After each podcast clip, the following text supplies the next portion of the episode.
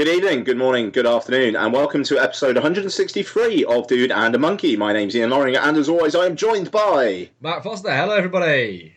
And this is our Blaxploitation episode, where we're going to be covering a number of the films of Shane Black. So um, we're going to take, or at least films that he was involved in. We're going to take a look at, in chronological order, The Last Boy Scout, Last Action Hero, Kiss Kiss Bang Bang, and The Nice Guys. That's right, isn't it? Yes. Yes, it yeah. is. Yeah. yeah. So, uh, ninety-three, two thousand five, and two thousand sixteen, I believe.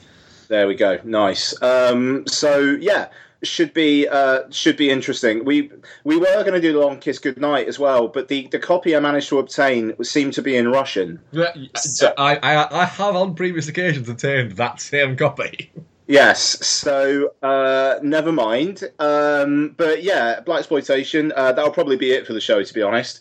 Uh, and then um, we'll, I, I've, I've watched nothing else. So. Yeah, so we'll we'll do a, a, a regular show next week, I think. So, um, Mark, any trailers this week or anything else you want to talk about? Uh, no trailers. Uh, well, no, there is one trailer. I watched the uh, Yoga Hoses trailer. Um, oh, yeah, that was uh, yeah. yeah. Um, I I noticed that they're kind of they're pitching it already as been the worst mil- film ever made. Yeah, it's for the marketing, which seems a little bit like, oh, a for a start off, why bother making it then if you know it's going to be shit? Mm-hmm. But also seems a little bit like them trying to kind of be retroactively clever. Yeah, but I I, I kind of get the feeling they would have done that with Tusk if they kind of knew what they had. Yeah, it, it's. I, I all the way through the trailer, I was watching it going, I, I, I, I don't see how that anybody involved in this thought it was a good idea other than Johnny Depp's kid and Kevin Smith's kid decided that they wanted they wanted to have a movie made about them. Yeah, I, I mean, I, I genuinely, I don't think I'll even get to it. I will get to it out of just pure curiosity, but I will be amazed if it is anything sort of above a four out of ten. If this movie's a five out of ten, I'll be like, do you know what? For that alone, it, it, it will be in my honourable mentions. If it's more than one point five out of ten, I'll be I'll be impressed. Yeah, yeah. It it it, it just looks. I, I, it looks like it doesn't even know what it, it, it's trying to do itself. To be honest, I, it, no, I mean it looks embarrassing. Like I, I, I would almost feel sorry for Kevin Smith. It wasn't the fact that it's all entirely his own doing. Yes, it is on this one. Yeah, he, he's got no, it, yeah, he's got no defense on this one at all. And it, the thing is, it it, it worries me because he's making sequels to two of his films that I actually really really love, uh, and it worries me that, that that he's that that this is the sort of shit he's putting out at the moment. Yeah. Yeah, pretty much. Or, I, I, yeah, that's the kind of shit he thinks is funny. Or he, I don't even know if it, if it is him who thinks it's funny, or if he's just indulging his kids. To be honest, God knows. Yeah. Um, other than that, um, Pacific Rim two is apparently happening, but Del Toro's having nothing to do with it. Uh, yeah, that was announced a while back, but it, it's been breaking today that John yeah. Boyega has been cast as Idris Elba's son. All That'll right. do. Yeah. Yeah. Fair enough. Just without kind of like, you know, the guy whose kind of idea it was behind it seems a little bit like this this this could just be shit. Yeah, I mean, it's it's basically, it's being made for, uh, for the, the Far Eastern market. I'll, I'll happily watch it because Del Toro's still involved. Um, Isn't he a producing credit? Yeah, but I don't think it's an exec producer kind of thing. I think he is going to be a bit more hands-on than, like, say, Tim Burton with Alice Through the Looking Glass, you know. Um, so... I don't know. I, I remain hopeful. Read those things when, when Tim Burton um, has a film made and kind of, kind of pretends that, that he's directed it, so that it will become a Tim Burton movie. If it's a hit, and if it's not, he'll go, "I directed, I just produced it." Yeah, because because yeah. because it's still still nowadays you, you, you constantly correct people and go, "No, no, no, no, no, no, no. It, it's not a Tim Burton film. The Nightmare Before Christmas. It's a he produced it."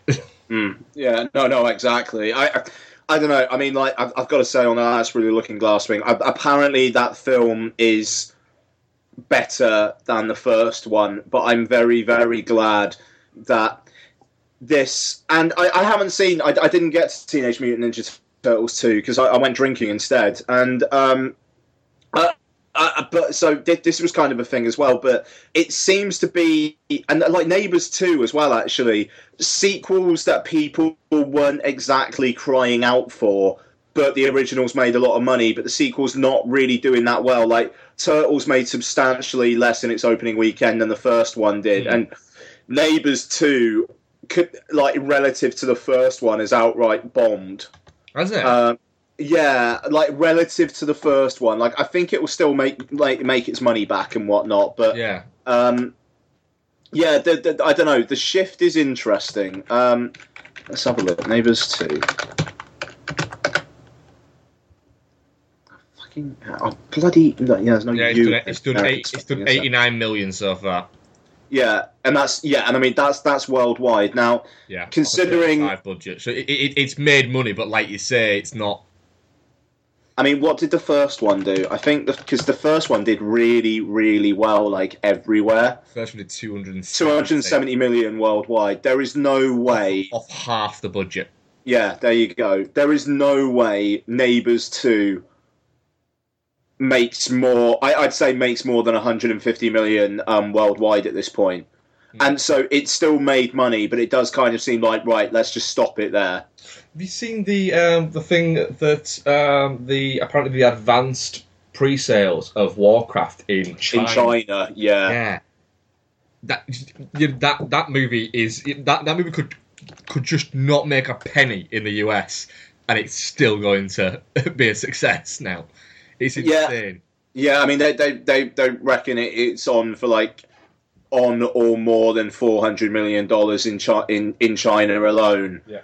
Uh, which, I mean, like worldwide, it's done sixty-nine million already. Um, you, you know, I mean, like, even though I think it was an expensive film, I think, like, I'd, I'd heard it was around about one hundred sixty million. But so, but essentially, if it performs in China like it, they say it's going to, it's pretty much going to be thanks to China that it makes its money back because it's doing, it's doing all right. Mm. Internationally so far, but I've got I've got a feeling they're not going to be able to count on the U S for much. No, uh, but then again, it, it's they're now looking at other markets other other than um, you know the the U S market. I mean, for instance, Pacific Rim didn't do well in mm. the in the in the U S. Uh, it made most of its money in the Asian market, and because of that, it did it did break even. That's it. I mean, in the end of the day. Um, the, the the bottom seems to be starting to fall out of the U, the U S box office, unless it's like the biggest blockbusters. Mm. Um, yeah, and I mean, like the, the kind of the middle ground is is basically not there anymore, and it's where it, it's kind of where T V is going in. As much as I hate to say it, that's where T V is is going in. You know, as always, as we say, there are always it's always a good year for film. Mm. You've just got to actually give it some effort. But I don't know. Yeah, but I, I don't know. It's interesting. It's interesting. Um, and just looking at the foreign total of Warcraft now, I mean, I know we spoke about it last week as well, but um, I, it's interesting. Like, Russia opened with uh, ten point three million, and then as of five days later, it only added another two point five million. Mm. So it, it it it does seem to be like the U K opened number one, but only because it basically had a full week of previews. Yeah, because uh, it opened on a Monday, and even then it was only just above Turtles two, which opened on a Monday as well. And if it was the three day weekend, that that Me Before You film, the Emilia Clarke one, was actually number one for the weekend, which is kind of mental. Yeah. Um, but I, I think it's based on a young adult novel, so it's kind of like this year's Fault in Our Stars. Yeah. Um, but I mean, I, I, I think Universal just about got away with it with Warcraft, and I mean, we we both like the film. We're not coming at it from a uh, from a place of hate at no, all. No, no, it's a pure business level we're looking at in this conversation, isn't it? Yeah, but I, I, I, I they they they've just about gotten away with it. Mm. Um, it, it, I, I'm a. If it does as well in China as it's supposed to, I think there probably will be a sequel. Will Duncan Jones be back? Fuck no. Yeah, probably not. I, I, I doubt that. No, yeah, like it, it. No, no way. Um, and it, it's kind of a shame as well, because it kind of feels like, I don't think it was a one for them with Duncan Jones, but it kind of feels like maybe there was a part of that where maybe he was thinking that he might be able to get funding for his smaller films, well, I, because I, he's the director of Warcraft. But I think a lot of it as well was um, he he wanted to make the Warcraft movie. Yeah, no, no, don't get me wrong, but it kind of feels like maybe that he could have gotten his smaller films made more easily because he was the director of oh, Warcraft, whereas now it slightly feels like, because of the slightly toxic air that Warcraft has had around it now, it, it almost feels like it's actually going to hurt his chances to do the more interesting films that the negative reviews are all saying he'd rather do. Well, fuck you, because you've you've probably just made the snake eat its own tail, and now he's going to have a harder time. Exactly. It, it is a little bit like that. It, it seems like there's a, a little bit of the sniffiness from it, of people saying stuff like that aren't kind of as on board with the fact that Duncan Jones, before he started making it, was played War, uh, Warcraft. He played World of Warcraft. He's a he's a hardened gamer, and was going about how amazing it was that he was getting to make the Warcraft movie. So yeah. it, it wasn't like it wasn't like he was going, oh, you know, I'm, I'm going to take the big thing. And obviously, he'll have had to make, um, not him, but any director has to make kind of allowances and has to kind of say, right, has to give up a, a certain amount, I would say, of creative freedom when they're making a movie mm. like that, because they've got to look at, right, well, this can't happen, or this can't happen. For instance, uh, take it into what, we, what we're talking about this this uh, this week. Uh, the original Lethal Weapon two, uh, Riggs dies mm-hmm. in the original script. Um, and um, it basically, um, Black ended up actually walking away from it and only getting a story credit rather than a screenplay credit, because they weren't going to use his screenplay for it, because he refused to budge on the um, Riggs should die in it. Um, and uh, Black still says that, that, that his Lethal Weapon script is the best thing that he has ever written. Yeah.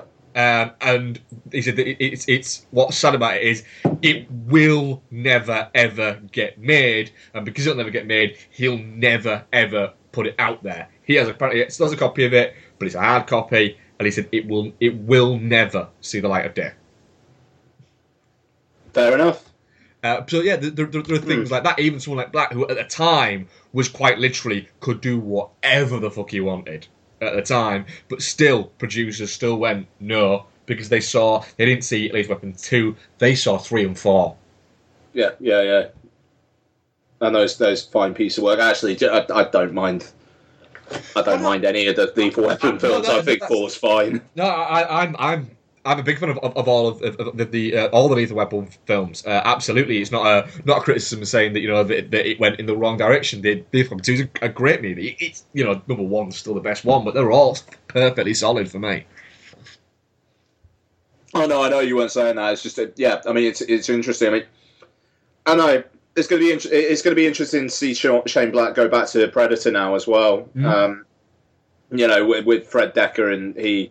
writing the, the the screenplay and whatnot. That's that's going to be fascinating. Um, I hope, yeah, I, I don't know. I hope the slight tepid box office for The Nice Guys doesn't give the studio pause for thought there. But you know, um, I mean, the weird thing is because um, it's a Joel Silver uh, production. Uh, no, nice guy. Yeah, that's yeah, yeah. Um, and the thing about Joel Silver is, I remember seeing an interview with him. Um, actually, when they, you know, when he when he left. Um, Oh, shit, which studio was he with again?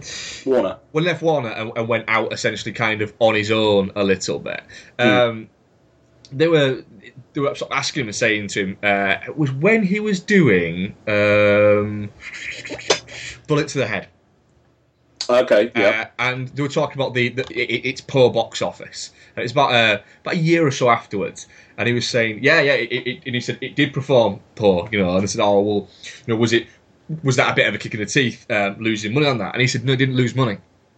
And it, it, they said, well, it, it did. It, it it lost money at the box office. And he said, yes. He said, but a film doesn't stop making money the minute it starts playing in the cinema. It doesn't work like that. He said, mm-hmm. and you know, you're looking what you're, what you're looking at is you're looking at the small picture there. He said, and I he said, I, I don't know, I might still be one of the only producers out there that looks at home video and says, you know what, Bullet in the Head made a shit ton on home video. He said, and do you know why? Because dads need birthday presents, Christmas presents, and Father's Day presents. Fair point. Fair and he, point. he said he, just, he said that about that. And so when anyone says to him, "Oh, Bullet in the Head lost money," he's like, "He didn't." In the same way as, um, for instance, something like uh, the A-Team. The A-Team made over one hundred fifty million on home viewing. Which Jesus. Is, yeah, it was insane how much the A-Team made on D V D and Blu-ray. It made uh, uh, close to one hundred fifty million, uh, and that film's considered a bomb. And it's not. It made mm. money. And it's people never take that into account, you know. Right, yeah, things like, for instance, Avatar. Can you imagine what Avatar, in the ninety-three different variants they've released on home viewing, has made so far? It's insane. Yeah. That's why they keep release. That's why they keep releasing them. It's why they keep releasing Star Wars. They don't keep releasing it to keep on fueling fans' cravings for new releases. They keep releasing it because people buy it, and it makes loads and loads and loads and loads of money. Yeah, yeah, yeah. You know, and that's the insanity of it all. So Nice Guys, Nice Guys is almost one of those films where it's the reverse, it's the flip. The the bonus bit for Nice Guys is what it makes in the cinema because they know it's going to play well on Netflix and it's going to make shitloads on home viewing. Fair enough. Yeah, I, I even though... I don't know, considering like the the way Blu-ray and D V D seems to be dying off and whatnot as well, and I, it it kind of see. I, I don't know. I don't know whether like maybe at that time he could count that for Bullet in the Head, but now. Well, I, I, tell, I, I, I tell don't you know. I'll tell you what though, right? I know for a fact that the chap I work with, um, Beck's dad, my dad, three people there that will buy the Nice Guys on D V D. Oh no, yeah, don't get me wrong. It's just like I, I don't know that that demographic. Sure, mm. it's the. It, it, I, it's, I, it's, but it's, I, I think it's. I, I think it's getting smaller. Yeah, it's definitely getting smaller. But what I will say is, the people who they're counting on to buy D V Ds now aren't the people who buy them on Amazon. They're the people who buy them in Sainsbury's and Asda. Mm-hmm. That's the people who buy them, and they'll buy them for seven quid when they see them for seven quid. It's it, it, the market has changed in a really bizarre way. Mm. I, I don't, it's just at the moment they will like give it five, ten years. I don't know. No, in fact, ten years it, it could change exponentially. But you know, films that have released in an eighteen-month period, aren't they? That's that's when you make your money off your film. No, no, no, no, no. Don't get me wrong. I agree with you, what you're saying. At the moment, um, shall we move on? Yeah, cool. Okay, cool. So, um, Blaxploitation. Let's begin. So. Yes. nineteen ninety-one's The Last Boy Scout, uh, directed by Tony Scott and uh, starring Bruce Willis, uh, Damon Wayans, Halle Berry, Danielle Harris, and uh, a bunch of other folks. It's, it's, it's a very character-acty film, isn't it? Yeah, yeah. Bloody um, Everett McGill turns up. Is it yeah. Everett McGill or Bruce McGill? Bruce McGill. Uh, Bruce McGill, sorry, and like for like five sec, uh, five seconds, and then blows up. Yeah. Um, you know, it's that kind of film. Yes. Um, so. Uh, Yeah, uh, let's get into it. Um, Friday night's a great night for football. Yeah, what a, I, I, like, what a fucking opening! Opening. Yeah, no, one of my uh, favourite openings to any movie.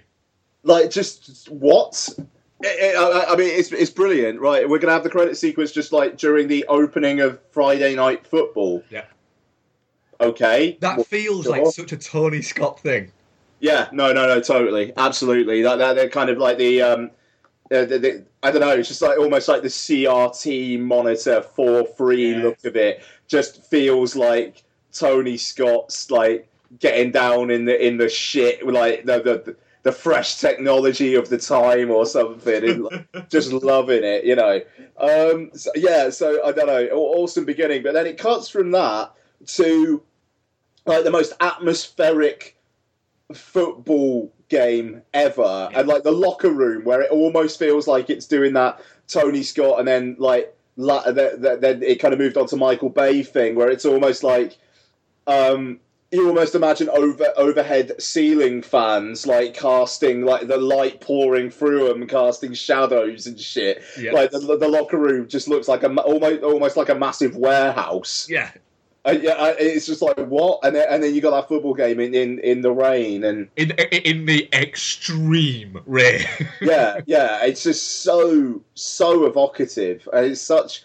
I don't know. It's a really memorable opening. Mm. Um, and it kind of stands out from the rest of the film as well. It's very, very moody, um, and and very, very serious. And then pretty much straight away after that, you got Bruce Willis being like like like Bruce well, Willis now. Yeah, yeah, yeah. Pretty, pretty much. But like still coming out with quips and stuff. Yeah, and it's um, I don't know. It, it, it's an interesting. I think it's a slightly schizophrenic film. Is The Last Boy Scout because. What?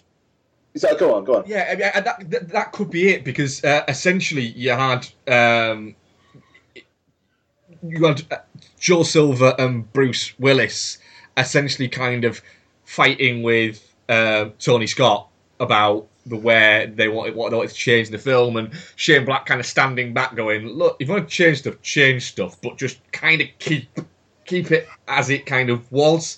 So the you know the idea's there, and Tony Scott going, "I don't want to do that," and Willis and Black, uh, and um, Joel Silver saying, "No, you're going to do it because we're paying you to do it." And mm-hmm. it was it was a little bit like that. So yeah, I think that's that's entirely where I think kind of like a, a bit of the schizophrenic kind of energy comes from it, certainly.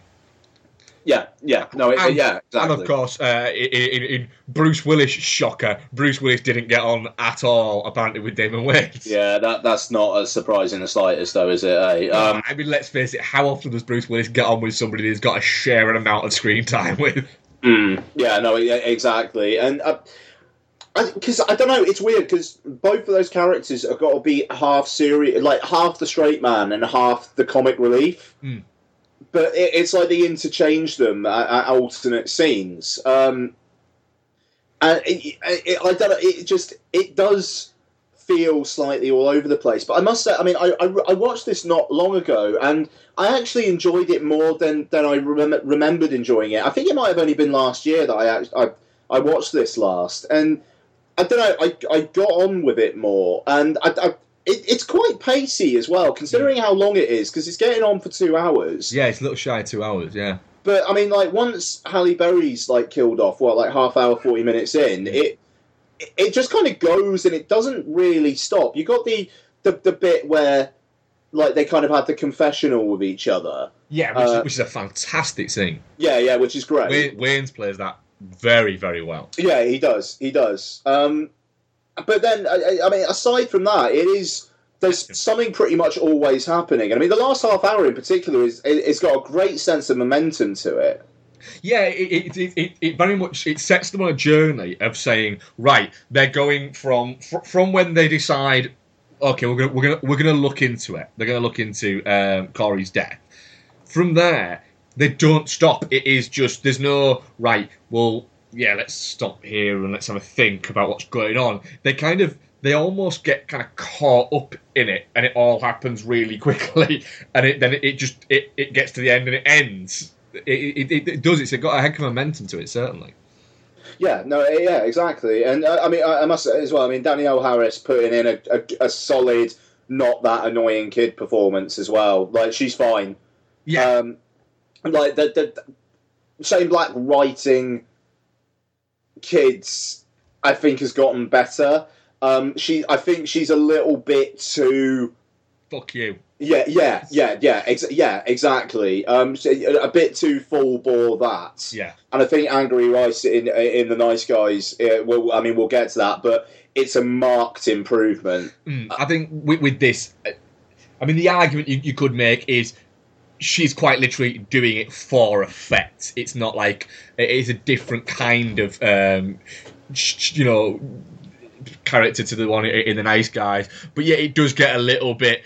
You, you do feel a little bit like, all right, calm down a little bit. You don't need to tell him to go fuck himself all the time. Yeah, but I, I, I, that's not the fault of Danielle Harris, though. I mean, um, I, I think she's fine. It just it is, it is a little bit full on, like you say, um, and. Yeah, yeah. I, I mean, the the plot is rather convoluted. Um, I, I mean, I suppose in a way it's a typical Shane Black yeah. uh, plot with that in that kind of way. But I think maybe, unlike Kiss Kiss Bang Bang and The Nice Guys, because it's not so obviously, like, trying to be a detective story, it it it doesn't... It, you know, the fact that it, it's basically, like, a, a big Bruce Willis film. That's and then, what it, yeah, that... that... It, it, it, again, the schizophrenic nature of it, I think, slightly get, gets into it there. And I mean, the, um, you know, the, the senator who...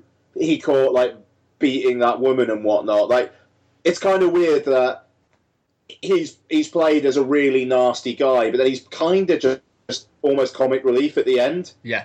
Well, that's, that's the thing. You know, you've got you've got three worlds kind of colliding. You've got a Tony Scott film who makes who makes Tony Scott movies. You know, all his movies are a very similar kind of theme. He's got a very a very distinct style. Uh, absolutely, you know, absolutely. I think he did, uh, and he got, like you say, there's the fact is that, that this is a Bruce Willis post, very, very close to Die Hard um, movie when he was a huge ticket, and then you've got the fact that it's a Shane Black movie as well, uh, which again he was another big ticket, and it was, it was like it, it was supposed to be the perfect storm. You've got the biggest director with the biggest star with the biggest writer, all making this film with, and then throwing Damon Wayans in there as well. It, it, that's the that was the whole idea behind it. But it is those three worlds can't kind of collide a little bit. They are all they're all too sort of different enough. You know, Tony Scott doesn't make Bruce Willis style action movies, and mm. the, the idea there is Tony Scott movies are maybe a little bit too kinetic for um, a Shane Black script. I think that's a good way of putting it.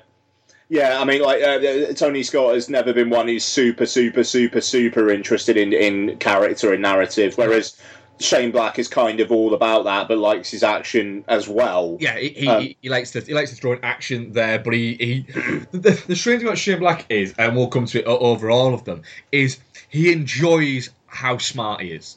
Mm. He enjoys how good a writer he is. He knows he is uh, a, a very good writer. So he kind of he, he digs that, and he, he shows off a lot. And The Last Boy Scout, there's a lot of showing off in The Last Boy Scout. Like, he tells two jokes, he tells three jokes when you could tell one. Yeah, even though if you're are you like kind of referring there to um like that kind of when when they're in the woods and whatnot, and or yeah, or, uh, yeah, yeah, yeah, yeah. It's it, yeah, no, totally, it is there. But again, that, that stuff is just kind of funny, though. You know, like, I, I, like the, the the way the tricky's that tricky's got to disar- like disarming the guys by just making them laugh. You know, yeah. that that that is a solid Shane Blackism, and it, I, I mean. It's it's one of the moments where I think Bruce Willis kind of works there as well, because he is playing the whole kind of like slightly nonchalant, oh, you're going to kick the shit out of me? Yeah, all right, whatever. I'm going to fucking murder you later on, but that's fine, we'll just get on. Yeah, yeah it is. It, it's it's the great. The, the bit with Kim Coates is fantastic, where he's with the cigarette and he's like, oh, you're not, you're not that tough, though, are you? And he's like, oh, yeah, I think we'll drop my cigarette. Can I have another one? Yeah. Like, and at that moment, it, it, it's where you get Kim Coates going to look at him and say, fuck it, right, all right. But there's a little tinge of, oh, oh, maybe he is quite fucking tough. Yeah, it, but then his, his kind of ego takes control again. He's like, yeah. no, I've got this shit. And then he's kind of back on it, and then what happens, happens, yeah. Uh, yeah, I, I, I don't know. I mean, it just, it's, I think it's a solid four-star film. Uh, it is, it, it, it's... It's one of those weird films in that, I, I love it, I watch it at least sort of once a year, um... But for me, there's, there's there's kind of like a um, almost a mini kind of nostalgia thing to it, because it was, and I've, I've said it before in here. You know, there's films like Total Recall and this, uh, it's like True Lies that were that were films that when I was a kid they were on like I T V or B B C on like a fucking Wednesday or a Thursday night, and you watched them so you could talk about them the next day. And for ages, people would, would use one of the jokes from it. And you'd, if you knew, you'd always be a little bit like, ah, you fucking stolen that from The Last Boy Scout. But you'd still laugh. Um, and you could, only because you'd probably stolen it yourself as well at one point. Uh, but yeah, it, it's, it is, like I say, it's a solid four out of five. It, it's that type of movie um, that... You know, that we we maybe we don't get enough of anymore. We still get them, they still exist, but we maybe don't get enough of them. Yeah, no, so, yeah, I, I, yeah, I think that's absolutely fair. I mean, you know, to be fair, The Nice Guys is almost another one of those. Oh, and it, yeah. it, it, like you say, it's just one of those films that we're, we're not getting um, all that often. Uh, I don't know. I mean, like, the, the new Lethal Weapon T V series that's coming out, like, if they, if I don't know, if they had, like, the quality of writing that The Last Boy Scout and, uh, you know, uh, some of these other films do have, I, you know, you'd happily watch that every single week for an hour, you know. Oh, absolutely. I mean, I, I actually, um, a couple of years ago, read the script for The Last Boy Scout. Um, mm-hmm. And it's fantastic. Just reading it is incredible, because Black puts in so many piss takes in his scripts uh, uh, aimed at the people reading it. Yeah, no, yeah, I, God, it just takes me back. I remember listening to the um, God, the Hollywood Saloon podcast back in the fucking day, and um, which was this great um, series of podcasts before, I think the two guys fell out with each other, but this great series of podcasts where there were like long-form discussions about particular topics. And they were talking about, like, some of the best screenplays, and they were, they were talking about Tony Scott and the way that he's basically kind of, like, fourth wall breaking within the screenplay, yeah. and, you know, kind of saying, like, look, none of this stuff is... A- I know none of this stuff is actually going to be in the film, but isn't this making you pay attention? Yeah. Yeah, and, which and, is great. And stuff like, um, like saying... Um, re- referencing a character and then putting, you know, do you remember him? Do you remember him? Did you read the actual first few pages? Because something really point happened with him, so you need to remember him. Go back and read it. It's on page blah. And, and he does stuff like that. And stuff like putting uh, Last Action Hero, uh, which we'll come to in a minute, putting stuff like uh, pans back from a house with a pool and anything like this. Kind of like the house I'm going to buy from the fat check you're going to write me for this script. Yeah, there you go. Yeah, like yeah, that. yeah. No, I mean, yeah, it's stuff like that. I mean, it's it's it's, it's fantastic, and um, I don't know. I mean, let's let's let's move on to Last Action Hero, but definitely not shit. Oh, definitely not shit. Uh, Last Boy Scout. It, it's it's one of those that it, it's almost like a warm hug of a movie for me. I I, I thoroughly enjoy watching it. I can see time. where you co- I can see where you're coming from with that. Yeah. Um, okay, so nineteen ninety-three's uh, Last Action Hero. Yeah. Which is directed by John McTiernan, and um. Was it the, the screen story and the screenplay have co-writer credits? Yes. Um, for Shane Black, yeah. So, um, starring uh, Arnold Schwarzenegger, Austin O'Brien, um, oh Christ, F. Murray Abraham, uh, Tom Noonan, uh, Charles Dance, um, and others. Um, so it kind of saw Schwarzenegger kind of at the height of his powers, but also kind of... On the it, it was at the tip as he was facing down the slope. Yeah, yeah, yeah. yeah. No, I think that's exactly it. it. It was like he was just, just starting on the downswing, just. Mm.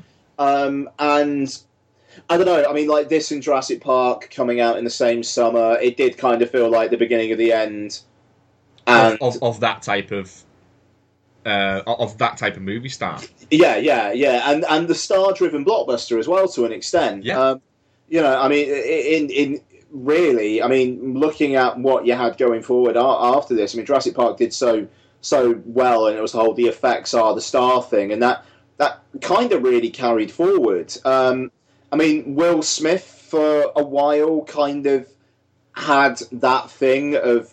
And you could argue Tom Cruise as well. And, and uh, yeah, no, and Tom Cruise totally. But just the big, big action hero. Yeah. Action, action, action hero.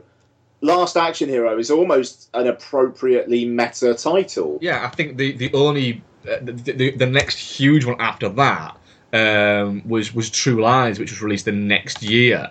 But that was a James Cameron movie. And I'm not. And I, it, it still sold off the fact that it was a Schwarzenegger movie, but it was different because it, you know, part of the thing was that Cameron did what Cameron does, mm. and he sold that by saying you need to see this movie because it's the most expensive movie ever made. Yeah, which is yeah. what essentially he has done every film since what Aliens. Hmm. Hmm. A, a weird thing that I am looking at with Last Action Hero before we actually get into the actual movie is I went to see this at the cinema. Right, and this came out in the cinema in ninety-four in the in, in England. I think it came out at Christmas uh, Jesus, in the U S. Yeah. No, sorry, no, sorry, June. No, it was summer, man. Summer. Yeah, it was a summer yeah. film in the summer, U S. Summer film in the U S, but apparently it didn't come out until sort of uh, ninety-four for some reason in the U K. Jesus. Um, right? Now, I went to see this. I'll have been eleven, twelve when it came out, right? It's a fifteen.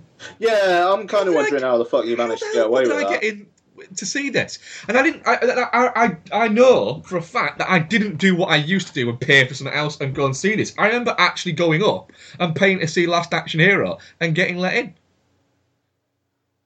Good for you. Yeah. We, and I, trust me, at that age, I didn't look fifteen.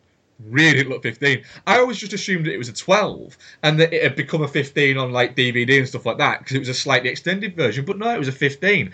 It's clear that the people at, at, at View or Warner, as it was at the time, Warner Brothers Cinemas, Warner just, Village, yeah. just didn't give a shit.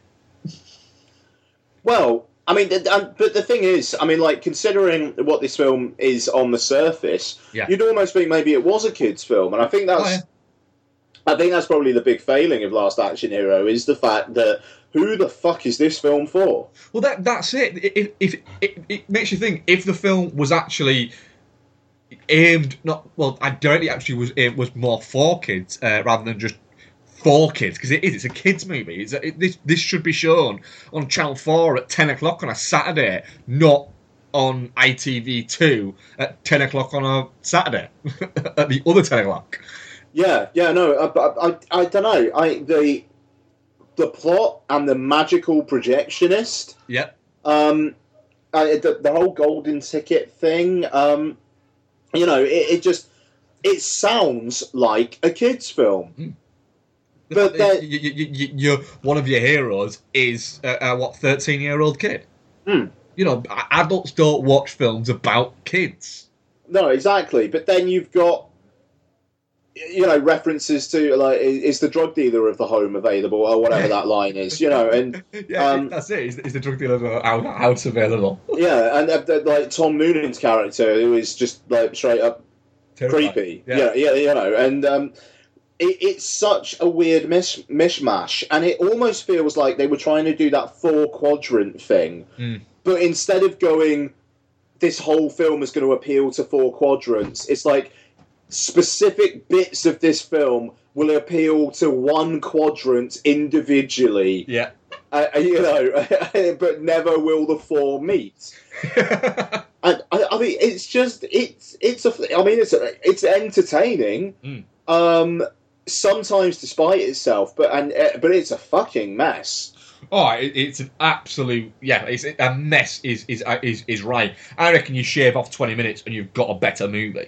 Oh, oh my yes, oh my yes. I mean, it's what is what is it about? Is it about the the, the, the like the kid um, getting over some difficulties at home, or is it about Arnold Schwarzenegger's character, his character um, finding redemption after the loss of his son, um, or is it uh, uh, about trying to stop Charles Dance from bringing? Fictional characters into the real world, which he talks a big game about that, but you never fucking see it. Yeah. Um, and, and I, yeah, I, it, it is all over the shop. Yeah, it, it is. It's and the problem is, it feels like there's there's different parts that are more entertaining than the other. Mm. Um, so the it it, it it sparkles in that kind of. Um, From just before, I would say, he gets to... it went from, from when he arrives to go and see Jack Slater four. Yeah. Uh, from when he arrives to go and see that, to about sort of when shit starts to go wrong in that world. Mm-hmm. So maybe just after uh, Charles Dance realises what the ticket is and that he can use it.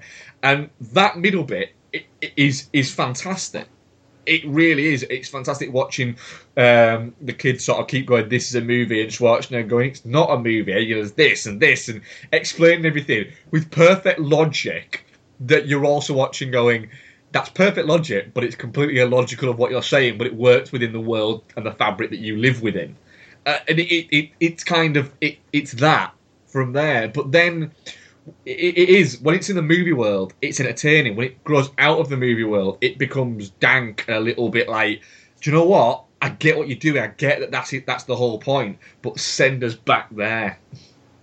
Yeah, yeah, no, totally. I, I mean, the, the stuff within the within the movie world when it's commenting on itself and the kid is commenting it is fantastic. I mean, just the whole kind of like these girls are too hot to be working in a blockbuster. Yeah. You know, why do all the numbers start with five five five? I mean, the, the cartoon cat bit, I mean, Schwarzenegger's great in this. Like, yeah. he's kind of just, like, not, like, just so matter of fact and serious about the ridiculous world he's living in. Like, you know, and I mean, the...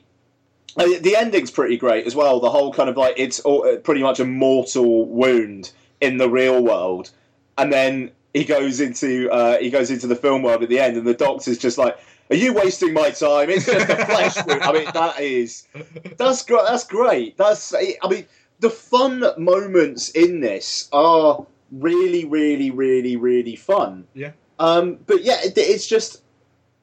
There, there, yeah, I, there, there are long portions where not a lot's really happening, and you know it's uh, about the, the relationship between Danny and Jack Slater, and it's a little bit I don't really give a fuck. If I wanted to watch a kid in Schwarzenegger, I'd watch Terminator two. Um, yeah, it, yeah, it, it just it, it it doesn't quite work there. But you know, John McTiernan's got a good eye for the action. The action scenes are great. Yeah. Nothing wrong with the action scenes whatsoever. Oh, fuck me. And Arnold Schwarzenegger, like Maria Shriver, like telling him, don't talk about Planet Hollywood. Yeah, that's at the restaurant. And he just can't help himself. it's, it's fantastic. It's so good. It's it, so good. It is. There's some great bits of him sending himself up the Stallone as Terminator. Yeah, no, I, I, yeah, absolutely. I, I, it, it, God, that just the, the, the reaction to the cartoon cat. It's like, there's a cartoon cat. He's one of the best people we've had. I mean, it's just, it's... I, I, I, there are enough individual bits and sections in this film to make me enjoy it. Yeah. But God, yeah, like you say, God, I wish it was twenty minutes shorter. Yeah, yeah, that is that is the problem. It is, it's, it's, it's too long. Uh, it's noticeably too long, because as it's getting towards the end, you go in... I'm get, I'm I'm getting bored of watching this now. Yeah, yeah, no, totally. I, I I don't know. It's just it's interesting as well. Like the iTunes art for this is just a very kind of generic picture of Schwarzenegger like looking at you, whereas like the poster art for it back in the day, I still remember it in my mind's eye. Where it says Schwarzenegger, yeah. and it's him like kind of like. crashing out of the cinema screen and all this other shit bursting it's, around yeah, it. Yeah, it's a send-up of Indiana Jones, essentially. Yeah, yeah, and it's brilliant. Mm. And, and, you know, and it, it's like... I kind of wish that film was more like that than Schwarzenegger staring out at you, which it kind of is at times. Uh, I, I think I know which one it, it, it which which one it is. It's the one with the, the really bad lettering, isn't it? Let me have a look. Yeah. Well, it's Last Action Hero kind of like vertical on the side. Yeah, it, yeah, yeah. It, yeah, looks, yeah. it looks, looks a little bit more like it should be for Raw Deal or something like that. Yeah, yeah, yeah totally. That's the one.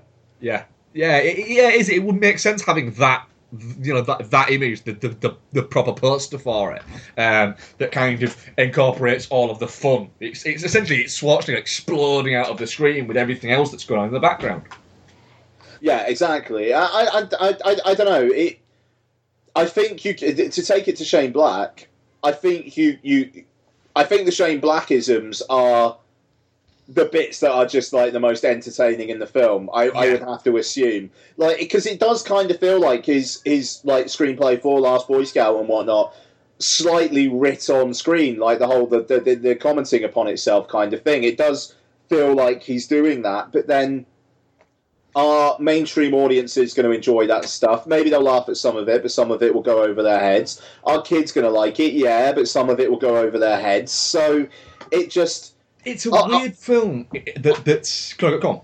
I enjoy it, but I'm really... Like, next to Jurassic Park, holy fuck is it obvious why Jurassic Park destroyed it.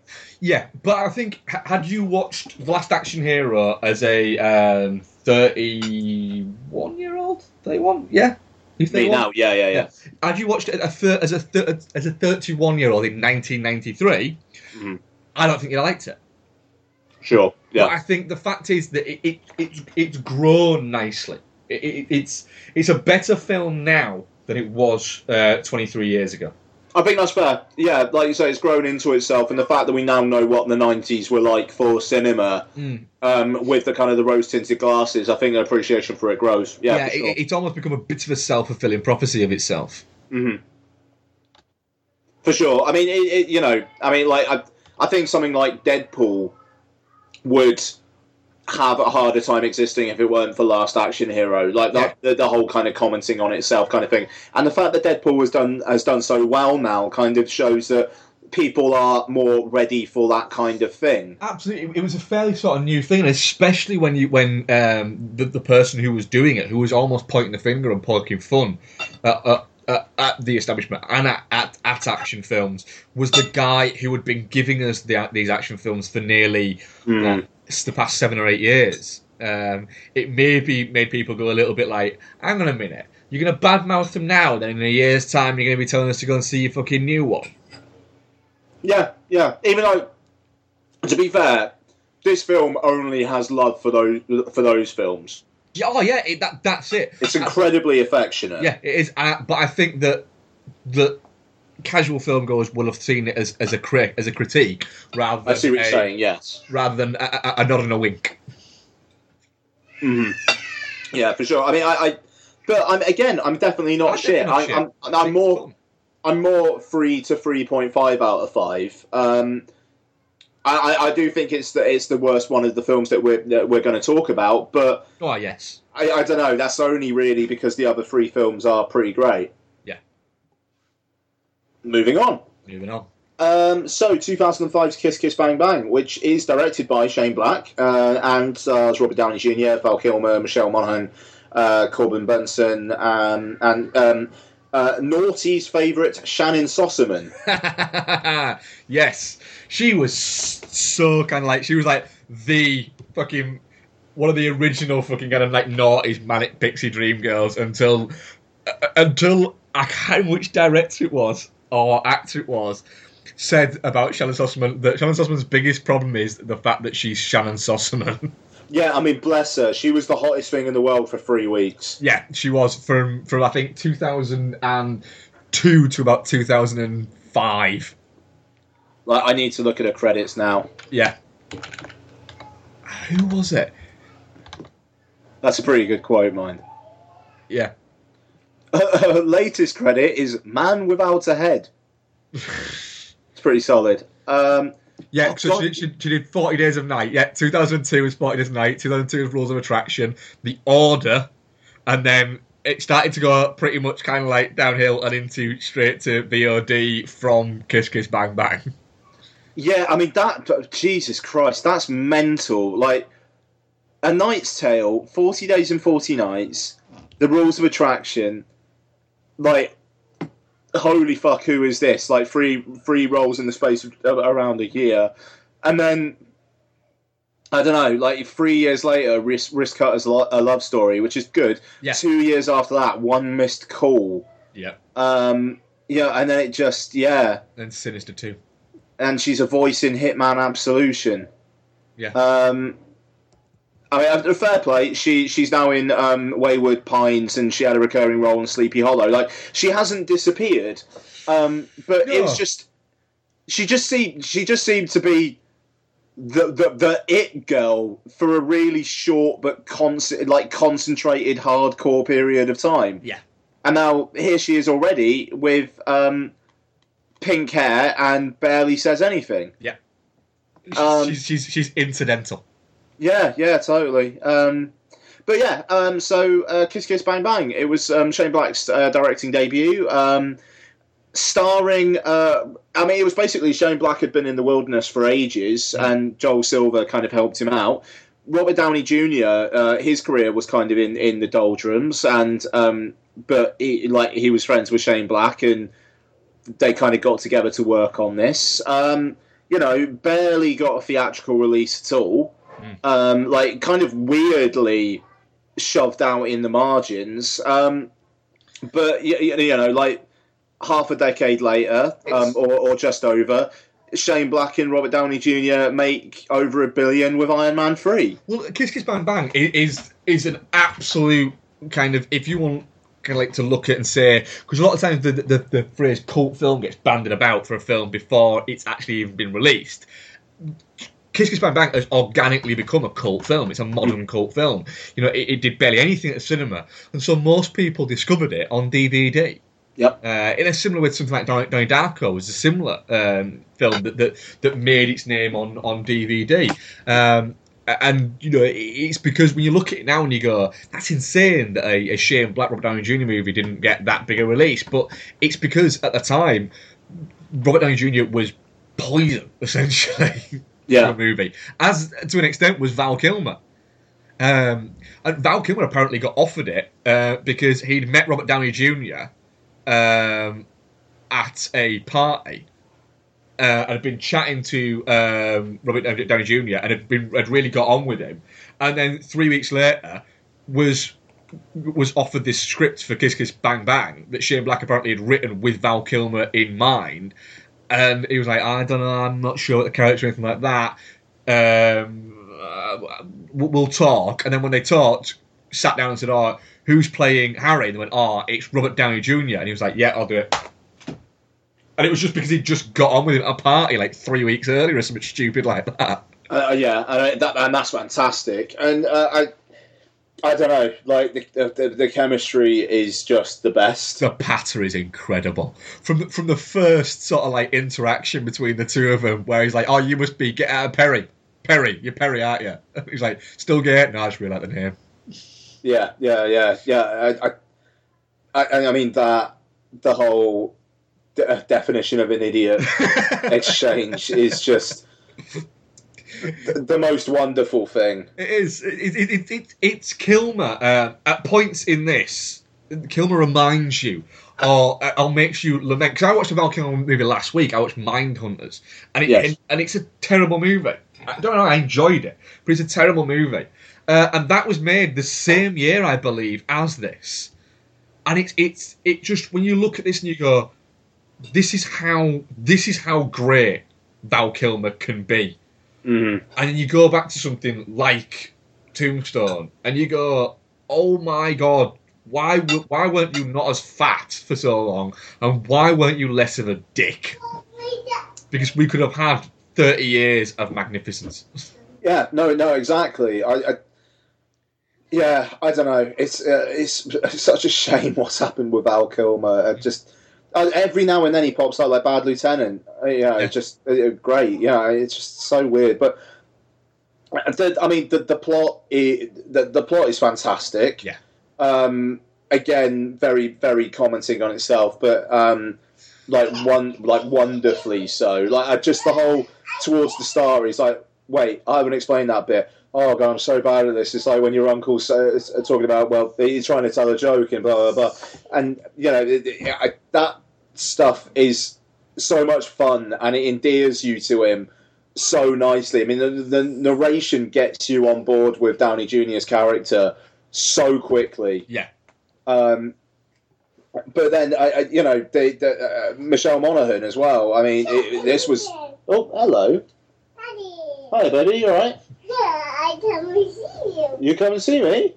Oh. We're going to go get some Jim Jams. You're going to get some Jim Jams? Yeah. Did you have a nice... Sorry about this, Mark. Did you have a nice bar? Sorry, Mark. No, not at all. Did... Oh, hello. Hang on. Let me pull out my, my thingies. Do you want to say hi to Uncle Mark? Hello. Hiya. Hello, Lottie. I saw you. Oh, yeah, you saw that, yeah, you.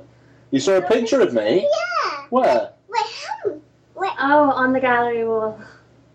What, downstairs? Yeah, picture of you and Mark. Oh.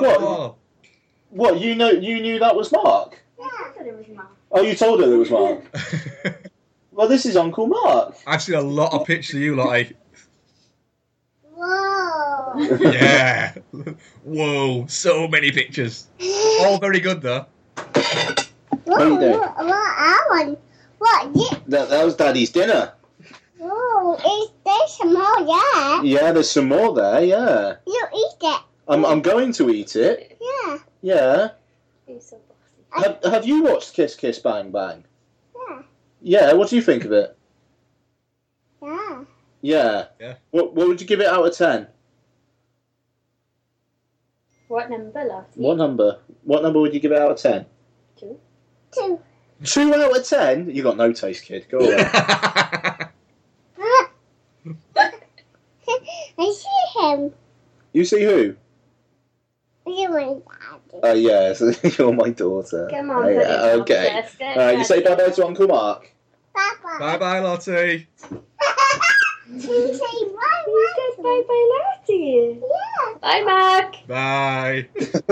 Sorry, she doesn't get a concept that we'll just wave and leave her alone. Bye-bye. Bye-bye, gorgeous. Bye-bye, go- gorgeous mummy. Uh, right, bye. Anyway. Bye-bye. Bye-bye, gorgeous daddy. Bloody hell. Don't get called that often. Um, anyway, where was I? Um, Michelle Monaghan. Yeah, and uh, like Michelle Monaghan as well. I mean, like, you kind of... It's it's weird. Like, this film should have kick-started or resurrected careers. Well, it, it, the thing is, it kind and of... And it kind of did. It kinda. did. It, it kick-started Downey Junior's, you know, ascent into being, you know, Iron Man. Um... Val Kilmer went up and just did what Val Kilmer does. Um, it, it, because of the Iron Man, because of the Robert Downey Junior link, it gave Shane Black Iron Man three, essentially, because without this, you wouldn't have had, he wouldn't have done it selling Iron Man three. And Michelle Monaghan, you, like you say, you feel like she should have got off and done more. But then when you look at it, she has actually done a bit. So... Yeah, I don't know. It's just like... Her career is, is a really strange one. It's just she's turning up in Pixels. Yeah, but she's turning up like, in Pixels, but Pixels made a shit ton of money. Yeah, no, absolutely. But it's just like, it kind of feels bad that Michelle Monaghan is playing the love interest in an Adam Sandler film. Mm. It, it feels like ten years ten years ago she was slightly destined for more than that. Yeah, when she did things um, like uh, Gone Baby Gone, for instance. Mm. You know, mm. uh, and then... You know, she was in Source Code, she was in, wasn't she? Um, yeah. So, you know, she did stuff like that, but then, yeah, then it peppers in with stuff like um, Machine Gun Preacher and Due Date and Pixels. God, she was in Due... God, she was in Due Date, Jesus. There's a film that's just gone to the mist of time, eh? That that film should only be remembered for, um, for Mark Wahlberg's cameo. Oh, God, yeah. I, I like, Jesus Christ, Due Date. Yeah. It, it, I, it, it, that was, it was kind of like the post-Hangover, but also post-Iron Man two kind of thing, wasn't it? Yeah. Yeah, no, well, yeah, no, quite. I, I, I just remember at the time, Robert Downey, Rob, Rabbit Down, Robert Downey Junior just saying, like, it's the funniest it's the funniest film you'll ever see. Yeah. Robert Downey is one of those where... I, where the current movie he's in is the best movie he's made, and I genuinely think he genuinely believes that. He's just... Robert Downey Junior has had so much therapy that everything he comes out of his mouth is therapeutic to himself. he literally he literally is a I'm just glad to be alive kind of guy. But well, he fucking should be, I think. Genuinely, I think he genuinely is. Every day is like a... Every day is a new fucking day, and I'm not dead, and I'm not caught up. I don't know. I mean, it's just, it's crazy. I mean, only a few years before this, he was like the love interest on Ally McBeal. Yeah. I, I, like, I, I, like, I know Ally McBeal was quite a big show at the time, but... But he was having to do that to pay legal fees. Yeah, no, exactly. But it was like, Robert Downey Junior was the love interest in Ally McBeal, and like less than ten years later, he was Iron Man. And the weird thing about the, the great thing about Robert Downey Junior is he never ever downplays a single role that he's got, that he's been in. He's, he's always been. Because I remember talking to him about Ally McBeal, and he said the great thing about Ally McBeal is it was literally paying for me to stay out of prison. So without that, you know, there yeah. wouldn't have been where I am now. I'd have been in prison or dead, probably. Yeah, yeah, no, I, I know, exactly. I, I, it's just, it's amazing. I mean, I know, like, obviously he's paid an insane amount and whatnot now, but I, it just, I, I, I don't know, it's just good on him, I suppose. It's like he just, he turned his shit around. Yeah, I mean, he he was... The thing about Robert Downey Junior is he's actually a ridiculously good actor. Mm. I mean, he's a ridiculously good actor. I mean, he's fantastic in this because what we get is we get... You know, we don't get, like, Zodiac, fantastic good actor, or um, when he was in Chaplin, fantastically good actor. We get Robert Downey Junior, Robert Downey Junior kind of personality and patter and that bounce uh, that, that he runs along with that's so well, and having, you know, the fact that it's a Shane Black script kind of gives him a, a fantastic script to work with, and th- that rolls off the tongue, and he gets to do the he gets to be charismatic, which is what he's best at doing.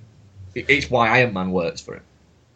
Yeah, no, absolutely. Yeah, no, absolutely. And I, I, it, it just it, some of the set pieces in this are so funny. I like the the whole like playing Russian roulette thing, and actually like shooting him, and the difficulty he has with working out the percentage chance. Yeah, it was like there was like an eight percent chance. He was like, "Who taught you math?" And then through the seeds trying to work it out in his head. Yeah, while Val Kilmer's then on the phone, just turns around because he's in the background just going, "Well, no, because if it's six, he's like, stop doing math." Yeah, yeah, yeah. I, I, don't, I it's, it, it's fantastic. But or when he tries to tell Val Kilmer the what he says, you know, sleep bad, sleep badly.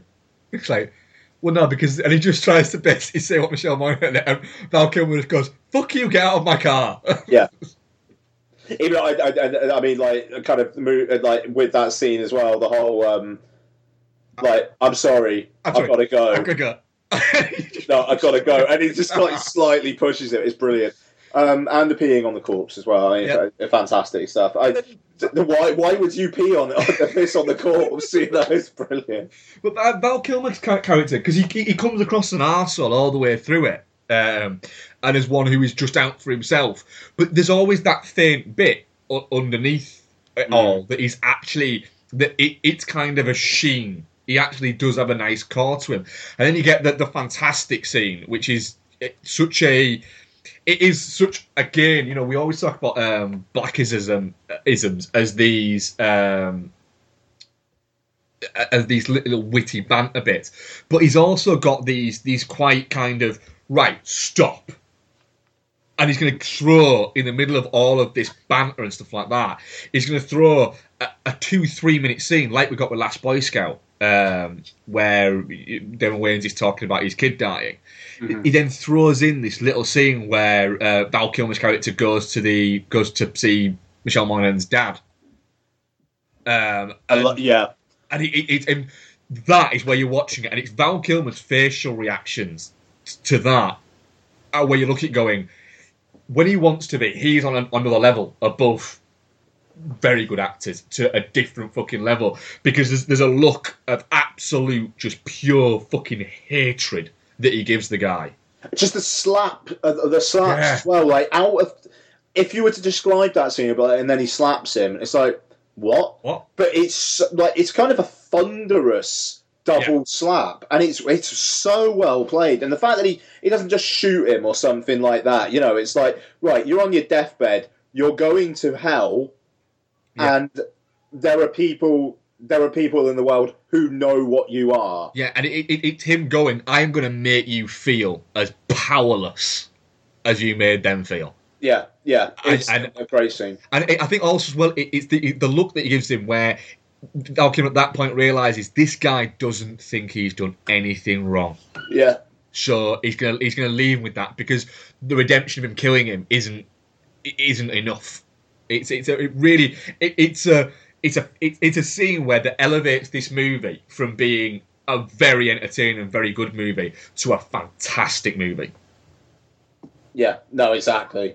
Yeah, I I, I I'm five out of five. I'm five out of five for this movie. I, I remember when I, I first watched this, which was actually on. Um, I was one of the few people in the U K that actually saw this in the cinema, um, but I saw it ages after it was it had been released, about a year after it had been released, uh, at the um, City Screen. It was on like a, a advanced preview, not advanced preview, like a, a special night kind of thing. Um, and I just I happened to be uh, in town, and I just wandered in and thought, right, what's playing next? Oh, Kiss Kiss Bang Bang. I remember it was on at half eight at night. I remember going, ah, oh, fuck it, yeah, why not? I'll go and see that. And then sitting down to watch it, and then coming out of it going, that was fantastic. Yeah. The weird thing is, I always think of this movie as being like two and a half hours long, and it's not. It's like an hour and forty-odd minutes. Mm-hmm. But in my brain, I'm always a little bit reluctant to rewatch it sometimes, because I'm thinking, oh, it is like two and a half hours long, though. And it's not.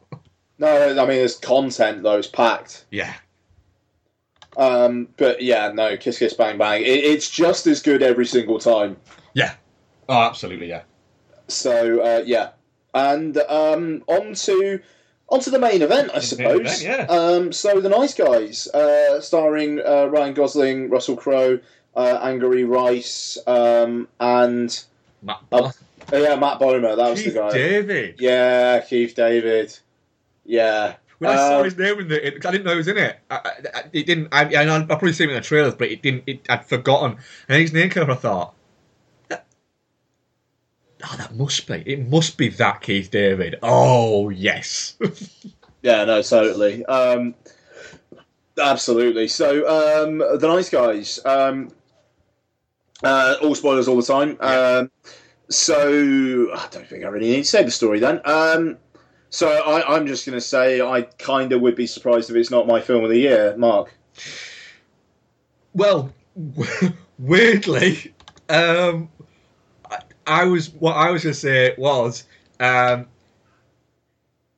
it will be an incredible year if this is my number two, three, four, five, six, or anything beyond um, film of the year. Yeah, it's, yeah. I, I always have this thing where I, when I'm looking forward to a movie this much, like this much. Well, I'll just give you an example. When I sat down in the screening uh, to watch this movie, um, I, I looked at my watch and I went, I'm now impatient because I know there's half an hour's worth of trailers and, and adverts before the movie starts, and that pisses me off. Um, Be like me, miss your train and only just miss the, get to the start of it. I can't do that. I can't not get in like at least a minute before the, like, the allotted started time for it. Um, but then I, I always have this thing of, shit, what if it's not as good as I'm wanting it to be? And then The Nice Guys wasn't. It was everything I wanted it to be, and a whole lot more. Yeah, I, I, I, I could have got, I could have walked straight back in. Yeah. Um, and I'm going to watch this film many, many times. Yes. Um, and you'll notice bits that you'll laugh at each time. New bits, I'll guarantee you.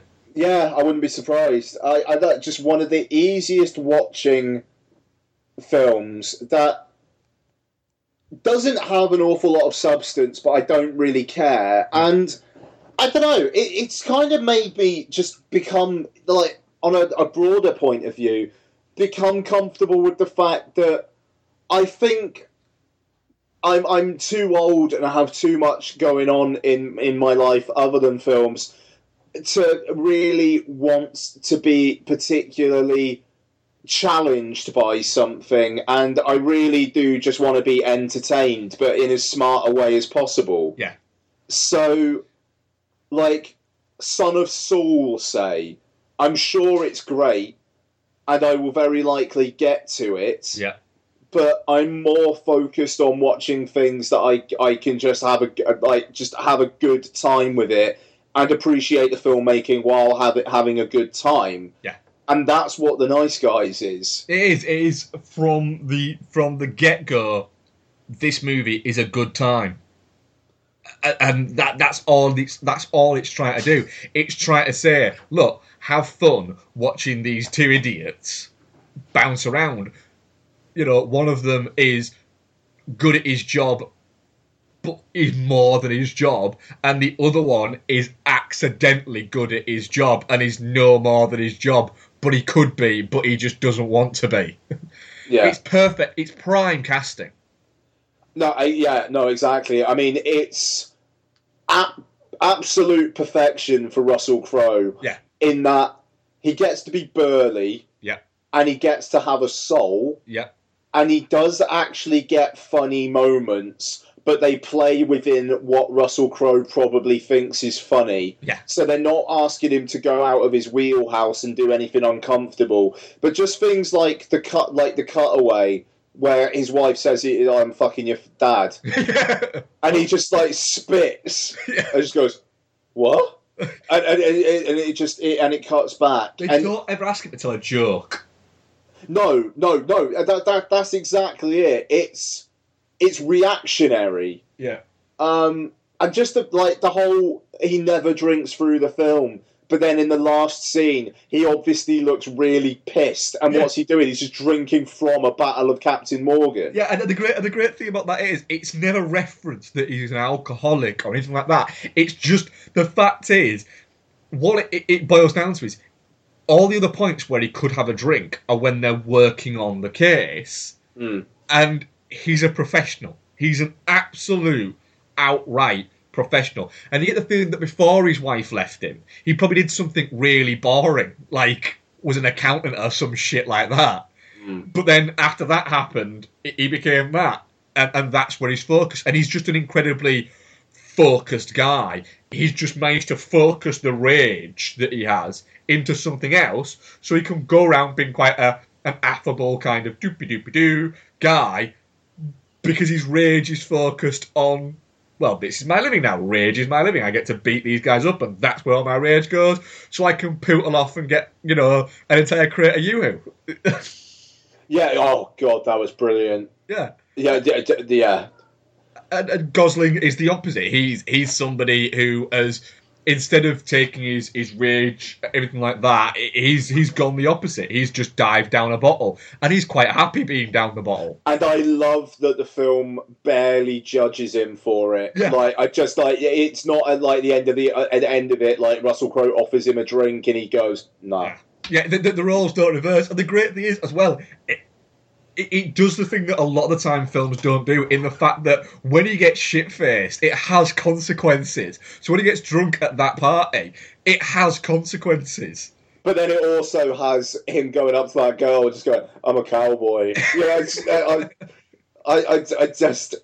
It's having your cake and eating it, man. Yeah. I mean, it totally is. But it is. I, I was wet. It was slippy. Why?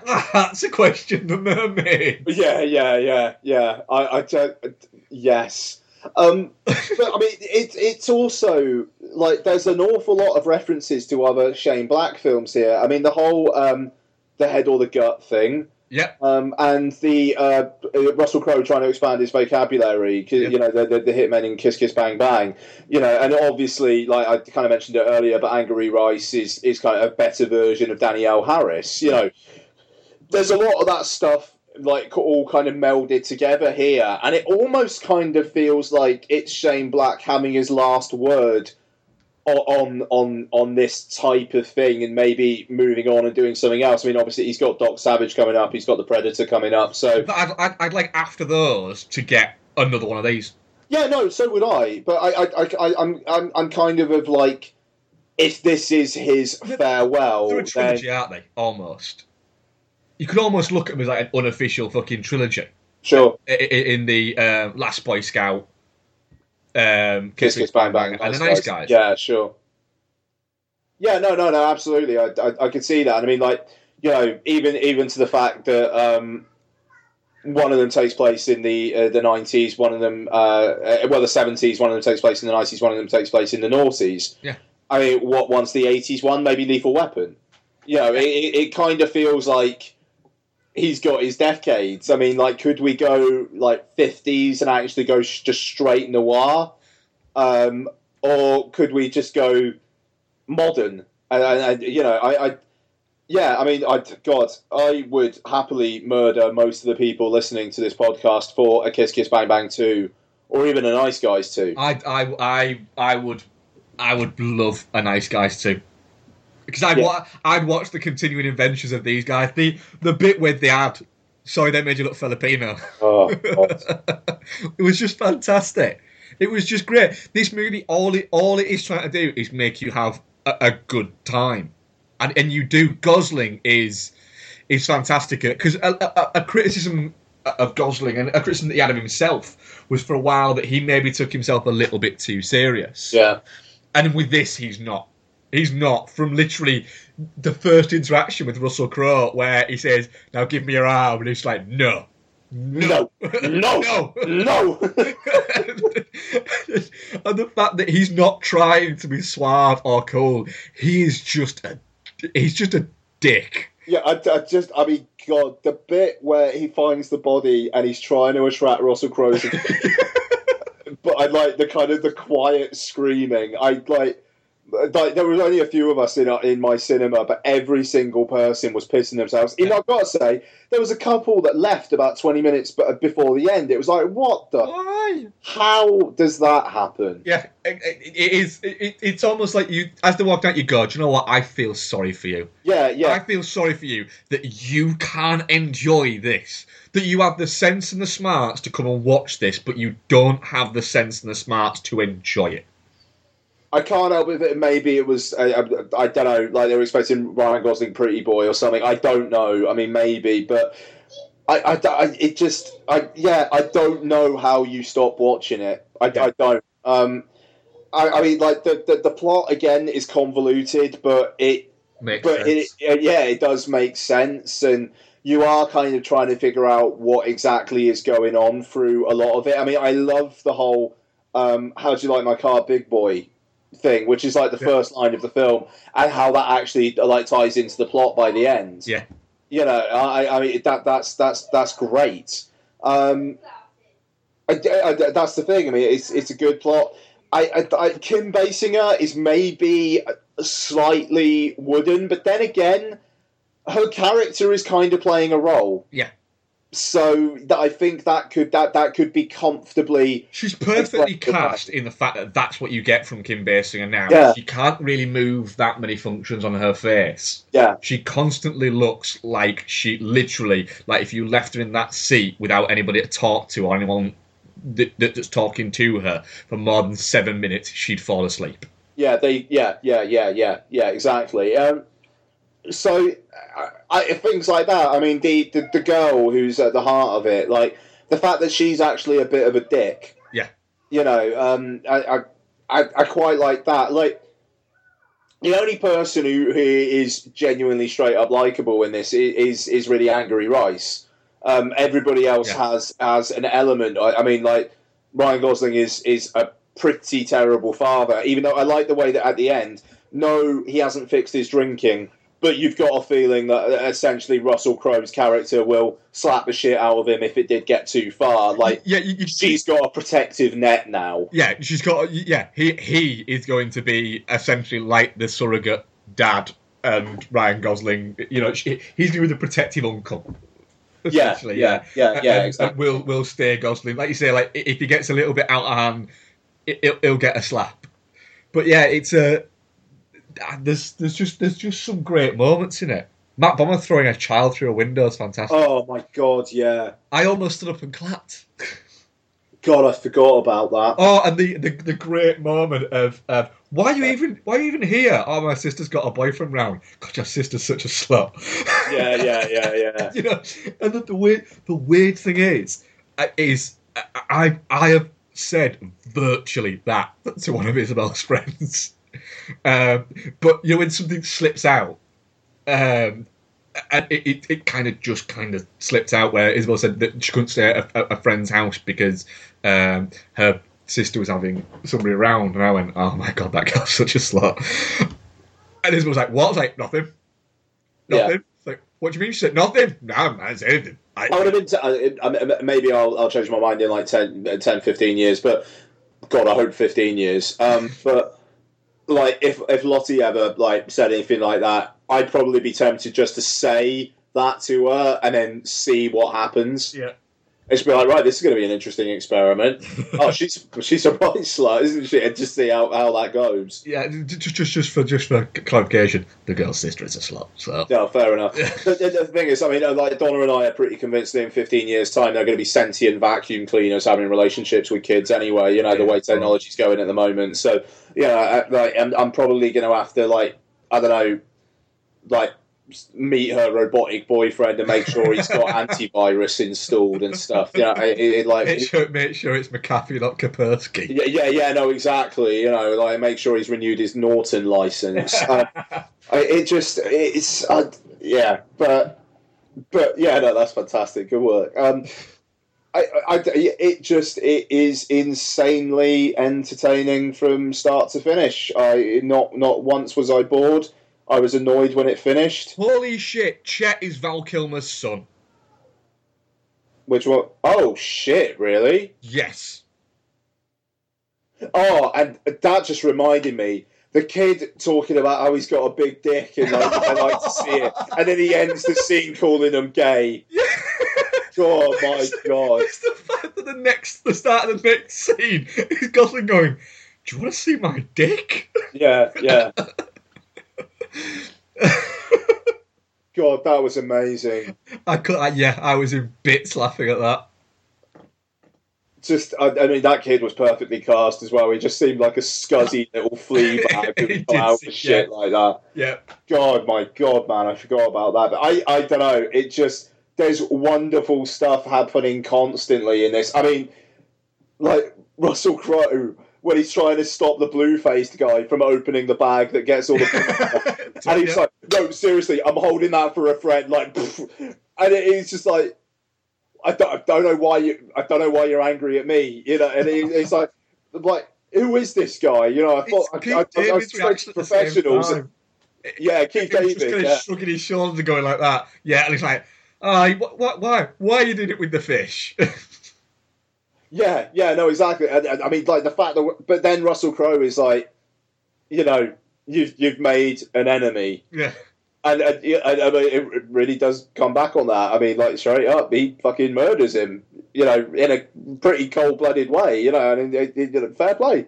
Yeah, you, you, you can't blame him, because the, the, the blue-faced guy is, is, is a dick. I love the fact that he's credited as Blueface. Yeah, yeah, yeah. I, I, I just, the, the fact that, like, Matt Bomer is basically saved by the empathy of a thirteen-year-old girl, but the fact that Russell Crowe says to him, just remember your life was spared by, like, saved by the kindness of a thirteen-year-old girl, whatever that line is. And you know that character will be forever haunted by by that. Yeah.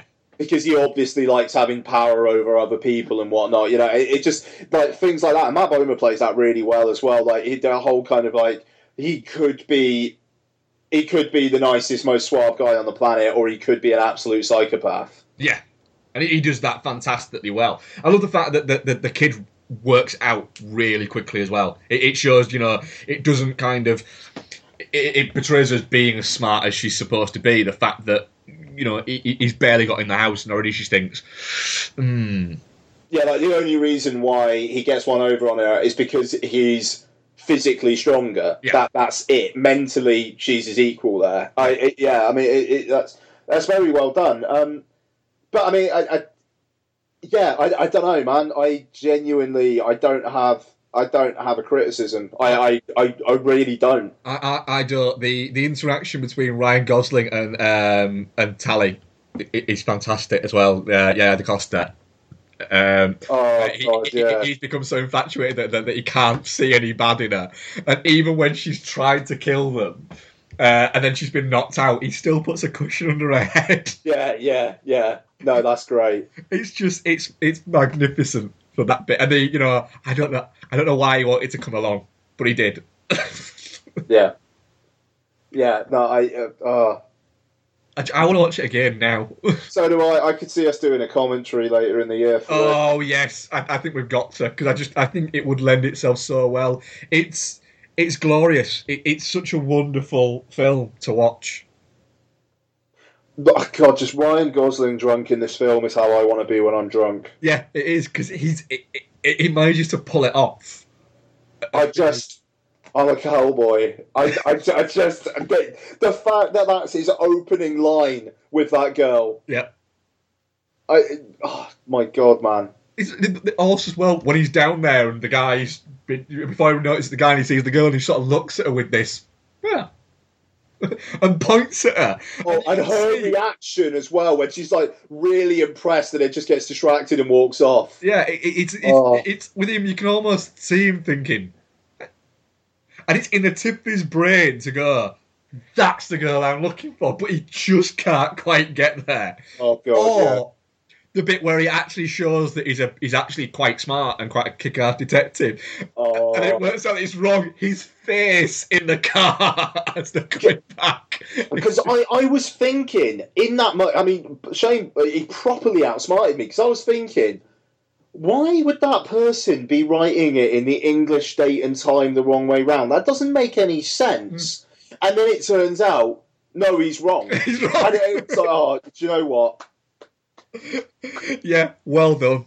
You, you, yeah, it's a bluff within a bluff, but it's just his, his face of, of, well, there used to be a curfew, there still should be if you ask me. Yeah, no, no. I mean, but the fact that, like, before the scene where it's revealed he's wrong, Angourie Rice looks really pleased that he actually got one right. Yeah. And then ten seconds later, you know, I just... But then he kind of... But then he kind of works it out after, but kind of. Yeah, you get the feeling that... that... When well, a, with the airport hotel thing, yeah, you know. When he was a proper detective, he was probably actually, you know, when he was a police officer, he was probably really fucking good. It's just he's too far gone now. Yeah, yeah. I, I, it, it's too good. I, I don't know. I don't. I mean, Fury Road was my film of last year, but I would probably watch The Nice Guys twice or thrice before I'd watch Fury Road again. That's kind of how I feel about The Nice Guys. I yeah, I will. I will watch this film at least two more times before the year's out. Yeah, I, I'd like it. Um, obviously, I, w- I would not change this situation. But if it, if if we didn't have Lottie, I'd I'd I'd go and see it again this week. Yeah, I, I, I, I would be tempted to. For instance, let's say if I finish work early uh, on like Thursday or Friday of this week, which is a mild possibility, I could see myself going, shower and cinema? Hmm. Yeah, I mean... Like, actually, actually, do you know what? I could go Friday night and watch it. Oh, there you go. And I could, but then again, I'll be going to see whatever we're covering next week instead. Well... I, I sp- well, de- de- definitely not shit. Definitely not shit. Um, absolutely recommend. People should absolutely go. If you're thinking about going to see it, you should go and see it because you're going to like it. Yep. Um. Now, absolutely. Now, speaking about Friday, um, th- uh, there is barely anything out next week that's actually playing wide, and, and uh, I'm actually going to be in Spain. Oh. Uh, but... A film that I know you've seen um, is out, which oh. I, I can get to. Uh, The Boss. The Boss, yes. So I'm more than happy to do The Boss next week. I know it's slightly also ran, but we're also going to have quite a bit of what we watch to catch up on. So yeah. I, I, I, I think there's enough in The Boss, to be honest, to, to talk about. Cool. Okay, so we'll uh, we'll cover The Boss now. Uh, Twitter questions. I think we have one. Uh, it was actually only it was actually only put out there quite late. So yeah. We'll, we'll forgive you for this time. Uh, doo-ba-doo-ba-doo. Oh no, I have two. Sorry. Um, T G B seventy-three. What is your favourite shaped pasta? Uh, penne.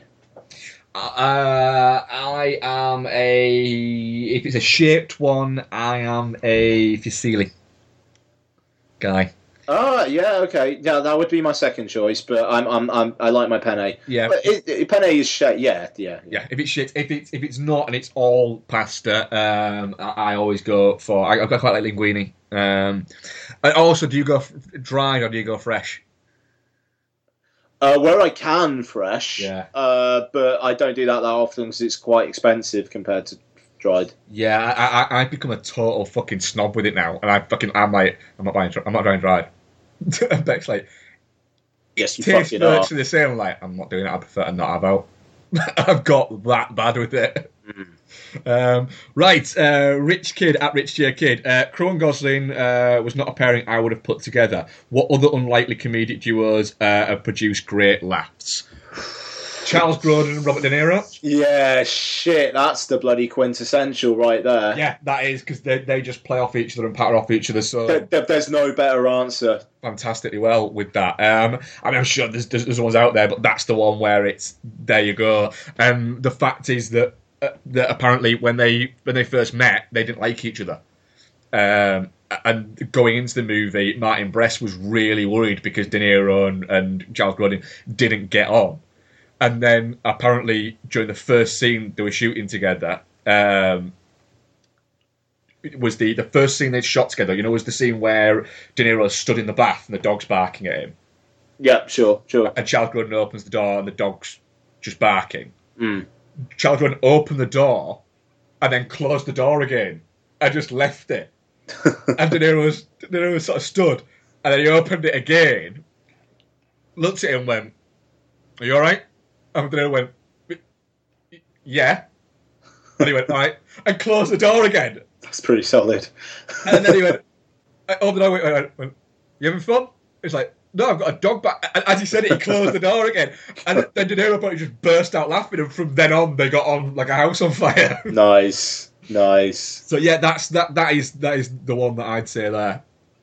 Um, although a, a peculiar duo, it, it, it did two movies together that you not not necessarily you wouldn't think went together, but did two movies together that weren't great movies that I really really enjoy watching. Is the have you ever seen the Stakeout movies? Yes. Stakeout and Another Stakeout. Yes. With uh, Emilio Estevez and uh, Dreyfus. Dreyfus. Yeah. yeah, that's not a bad shout. I actually, actually really enjoy both of those movies. And really this, this, this, this kind of shit is your wheelhouse, in fairness, though.